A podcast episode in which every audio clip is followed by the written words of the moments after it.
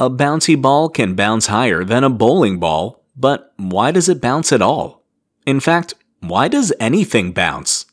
The answer is elasticity, which you may think of as stretchiness, but in reality, it's an object's ability to stretch and then return to its original form very quickly. Rubber is especially elastic, which is why it's excellent bouncy ball material.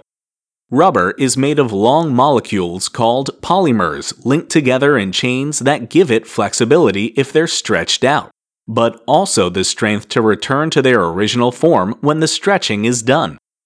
That's the key to rubber's bounce. When a rubber ball hits a surface, the impact will deform the rubber ball, but the polymers in rubber will snap back into place, giving the ball its textbook bounce.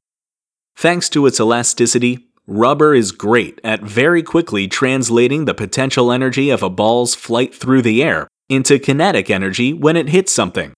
That's why a rubber ball bounces higher if it hits a hard, concrete floor than if it hits a shag carpet.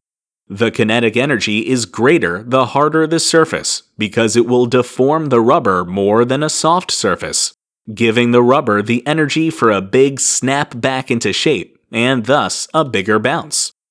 Who knew there was so much science behind a simple bouncy ball?